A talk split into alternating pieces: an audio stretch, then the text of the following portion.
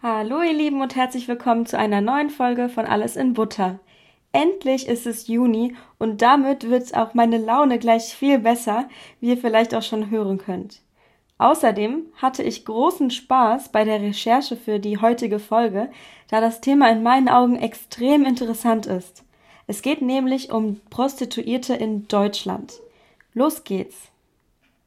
Erst einmal muss ich sagen, dass vorgestern, also am 2. Juni, der internationale Tag der Hure war, der Hurentag, also der Tag, an dem Prostituierte gefeiert werden. Ich muss kurz sagen, dass heutzutage oder vielleicht auch schon immer das Wort Hure sehr negativ ist und auch als Beleidigung benutzt wird. Also es gibt ganz viele Beleidigungen mit dem Wort Hure, aber eigentlich ist es keine Beleidigung, sondern einfach nur ein Job. Lasst uns erst einmal mit ein paar Statistiken anfangen. Ende 2021 gab es über 23.700 angemeldete Prostituierte, von denen ca. 4.500 deutsch waren und ca. 19.200 nicht deutsch. Fast alle kamen jedoch aus Europa. Nur ca. 1000 von ihnen kamen aus Asien und 500 aus Amerika, also Süd- oder Nordamerika. Die meisten Prostituierten aus Deutschland kamen aus Rumänien. Das waren ca. 8.600 Stück. Danach kam Deutschland, dann kam Bulgarien mit ca. 2.600 und dann Ungarn mit ca. 1.500. Zu all dem zählen natürlich nur die Frauen, die sich angemeldet haben, die offiziell in diesen Job hatten. Und Prostituierte, die schwarz arbeiten, also dem Staat nicht bekannt sind, gehören da nicht dazu. Man schätzt, dass es ca. 200.000 bis 400.000 oder mehr Prostituierte in Deutschland geben soll. 76% dieser Prostituierten, die angemeldet waren, waren zwischen 21 und 44 Jahre alt. 21% waren über 45 und 3%, also ca. 700 Frauen, waren zwischen 18 und 20 Jahre alt. Aber das ist eine Dunkelziffer. Man, wie gesagt, weiß nicht genau, wie die echten Zahlen aussehen. Lasst uns jetzt ein wenig über die Geschichte der Prostitution sprechen. Die ersten Bordelle gab es damals angeblich im 13. Jahrhundert. Damals nannte man sie noch Freudenhäuser und Prostituierte nannte man Dirne oder Dirnen. Zwischendurch war die Prostitution in Deutschland auch sehr oft verboten, was natürlich vor allem wegen den ganzen Krankheiten der Fall war, da man damals ja noch nicht wirklich verhüten konnte oder nur sehr schwer.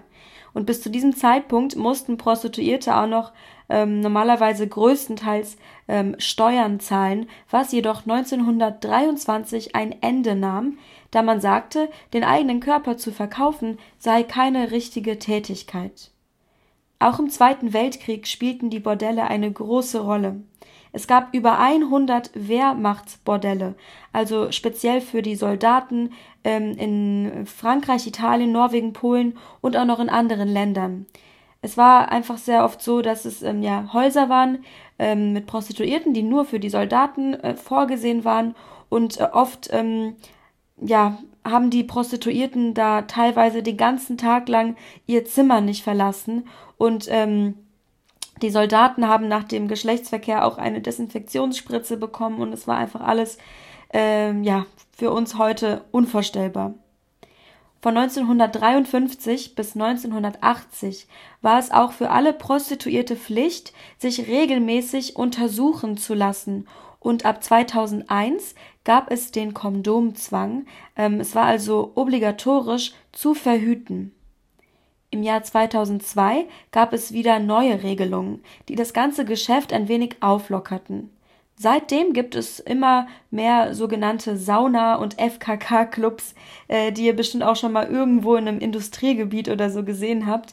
Und allgemein gibt es auch einfach mehr Bordelle in Deutschland. Seit 2017 gibt es das Prostituiertenschutzgesetz. Dazu gehört eine Kondompflicht, eine Anmeldepflicht für Prostituierte, also sie müssen sagen, dass sie diesen Job haben, eine Genehmigungspflicht für Bordelle, eine alljährliche medizinische Beratung für die Sexarbeiter und weiteres. Und als Prostituierte in Deutschland hat man auch einen sogenannten Hurenschein.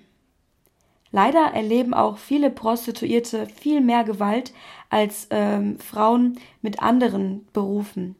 Einer Umfrage zufolge sollen sie 3-mal öfter Opfer von physischer und auch sexueller Gewalt werden. Hier kommen jetzt noch ein paar Fakten. Nummer 1. Circa 18% aller 15- bis 74-jährigen Männer nutzen regelmäßig die Dienste von Prostituierten. Also sie gehen regelmäßig in ein Bordell oder haben halt Geschlechtsverkehr oder ähnliches mit SexarbeiterInnen. Nummer 2. Es werden jährlich um die 1 Million Euro an Steuern von Prostituierten eingenommen. Also diese Zahlen sind übrigens auch alle vor der Corona-Pandemie. Ich weiß nicht, wie sich das jetzt genau verändert hat. Und ich weiß auch nur, wie es in Deutschland ist. Also nehmt die Zahlen nicht allzu genau. Nummer 3. Wenn man in einem Bordell arbeitet, dann zahlt man oft über 100 Euro Miete für sein Zimmer. Und das pro Tag. Der Zuhälter kriegt also sehr viel Geld dafür. Und diese sagen oft, dass die Prostituierten dadurch dann angeblich Schutz und Sicherheit hätten, also dass sie das ihnen bieten würden. Aber ein großer Teil von dem, was Prostituierte täglich verdienen, geht eben an die Zuhälter ab. Ja. Nummer 4. Man sagt, dass Prostitution das älteste Gewerbe, also quasi der älteste Job der Welt sei. Und das kann ich mir irgendwie auch vorstellen. Nummer 5. Man verdient als Prostituierte ca. 50 Euro pro Termin. Es gibt natürlich auch Edelprostituierten, glaube ich. Es gibt auch Escort-Damen und weiteres, aber ich glaube im Schnitt sind es ca. 50 Euro, wobei jetzt hatten wir auch eine Inflation, wahrscheinlich sind da die Preise auch ein bisschen angestiegen, aber man sagt, dass es angeblich durchschnittlich ca. 4.000 Euro brutto pro Monat sein sollen. Da bin ich mir, wie gesagt, allerdings absolut nicht sicher, da es im Internet dazu auch wirklich sehr, sehr viele verschiedene Informationen gab. Nummer 6. Im Jahr 2013 gab es ca. 3.500 Orte, an denen SexarbeiterInnen arbeiteten, also Bordelle und weiteres. Nummer 7. Angeblich sollen 40% der Prostitutionen allgemein in Wohnungen stattfinden, 23% in Bordellen, 16% in Bars und Clubs, 4% in Massagestudios und 4% durch Escort-Damen, also diese arbeiten dann natürlich überall, zum Beispiel auch in Hotels. Nummer 8. Wahrscheinlich sind 93% aller Prostituierten weiblich. Nur 4% sind männlich und nur 3% Transgender. Aber wie gesagt, bin ich mir bei diesen Zahlen auch nicht zu 1000% sicher und das bezieht sich jetzt nur auf Deutschland. Nummer 9. In Deutschland gehen täglich ca. 1,2 Millionen Männer zu einer Prostituierten. Also jeden Tag über 1 Million Männer. Das sind ganz schön viele. Nummer 10. Pro Jahr werden ca. 14,5 Millionen Euro im Rotlichtmilieu gemacht. Rotlicht ist, das sagt man einfach so, weil da ganz oft rote Lichter halt sind. Vor allem in den Straßen, wo diese Dienste angeboten werden. Und hier in Deutschland ist Prostitution ja legal und in vielen anderen Ländern nicht. Und genau deswegen ist diese Zahl auch so hoch, weil es gibt ja auch den sogenannten Sextourismus, weil viele Leute nach Deutschland kommen, da es ja in ihrem Heimatland oder in dem Land, in dem sie wohnen, einfach nicht so locker oder einfach, sage ich mal, ist. Nummer 11, das ist jetzt der letzte Fakt. In Deutschland, Österreich und in den Niederlanden ist der Job als Prostituierte genau wie in anderen Ländern ein ganz normaler Job, wo auch Steuern etc. gezahlt werden. In Schweden, Frankreich und Irland gibt es das sogenannte nordische Modell. In diesen Ländern ist es zwar legal, mit seinem Körper Geld zu verdienen, jedoch illegal, freier zu sein. Es gibt also ein Sexkaufverbot. So. Es gibt natürlich viele Gründe, aus denen Menschen sich dazu entscheiden, Sexarbeit anzubieten. Manche brauchen Geld, um überleben zu können, und anderen gefällt es aber auch ganz einfach, diesen Job zu haben. Natürlich gibt es aber auch leider Menschen, die zu dieser Arbeit gezwungen werden. Diesen Fakt darf man einfach nicht ignorieren. Ich bin der Meinung, dass jeder selbst entscheiden sollte, was er oder sie mit seinem oder ihrem Körper macht.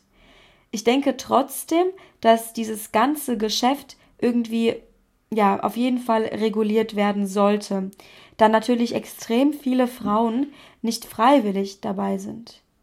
Man muss auch aufpassen, dass keine Minderjährigen, also keine unter 18-Jährigen, in dieses Milieu geraten, was leider trotzdem sehr oft passiert. Meiner Meinung nach ist übrigens nicht nur das Anbieten von Geschlechtsverkehr gleich Prostitution. Ich denke, dass Sexarbeit bereits bei Plattformen wie zum Beispiel OnlyFans anfängt. Man verkauft dadurch ja auch irgendwie, seinen Körper. Man verkauft nicht seinen Körper, aber man macht Geld mit seinem Körper, sage ich mal, indem man diesen da zur Schau stellt oder so. Aber ich finde das auf gar keinen Fall schlimm und ich möchte auch wirklich keinen verurteilen. Jedoch gibt es meiner Meinung nach bei OnlyFans und Prostitution im Bordell keinen riesengroßen Unterschied.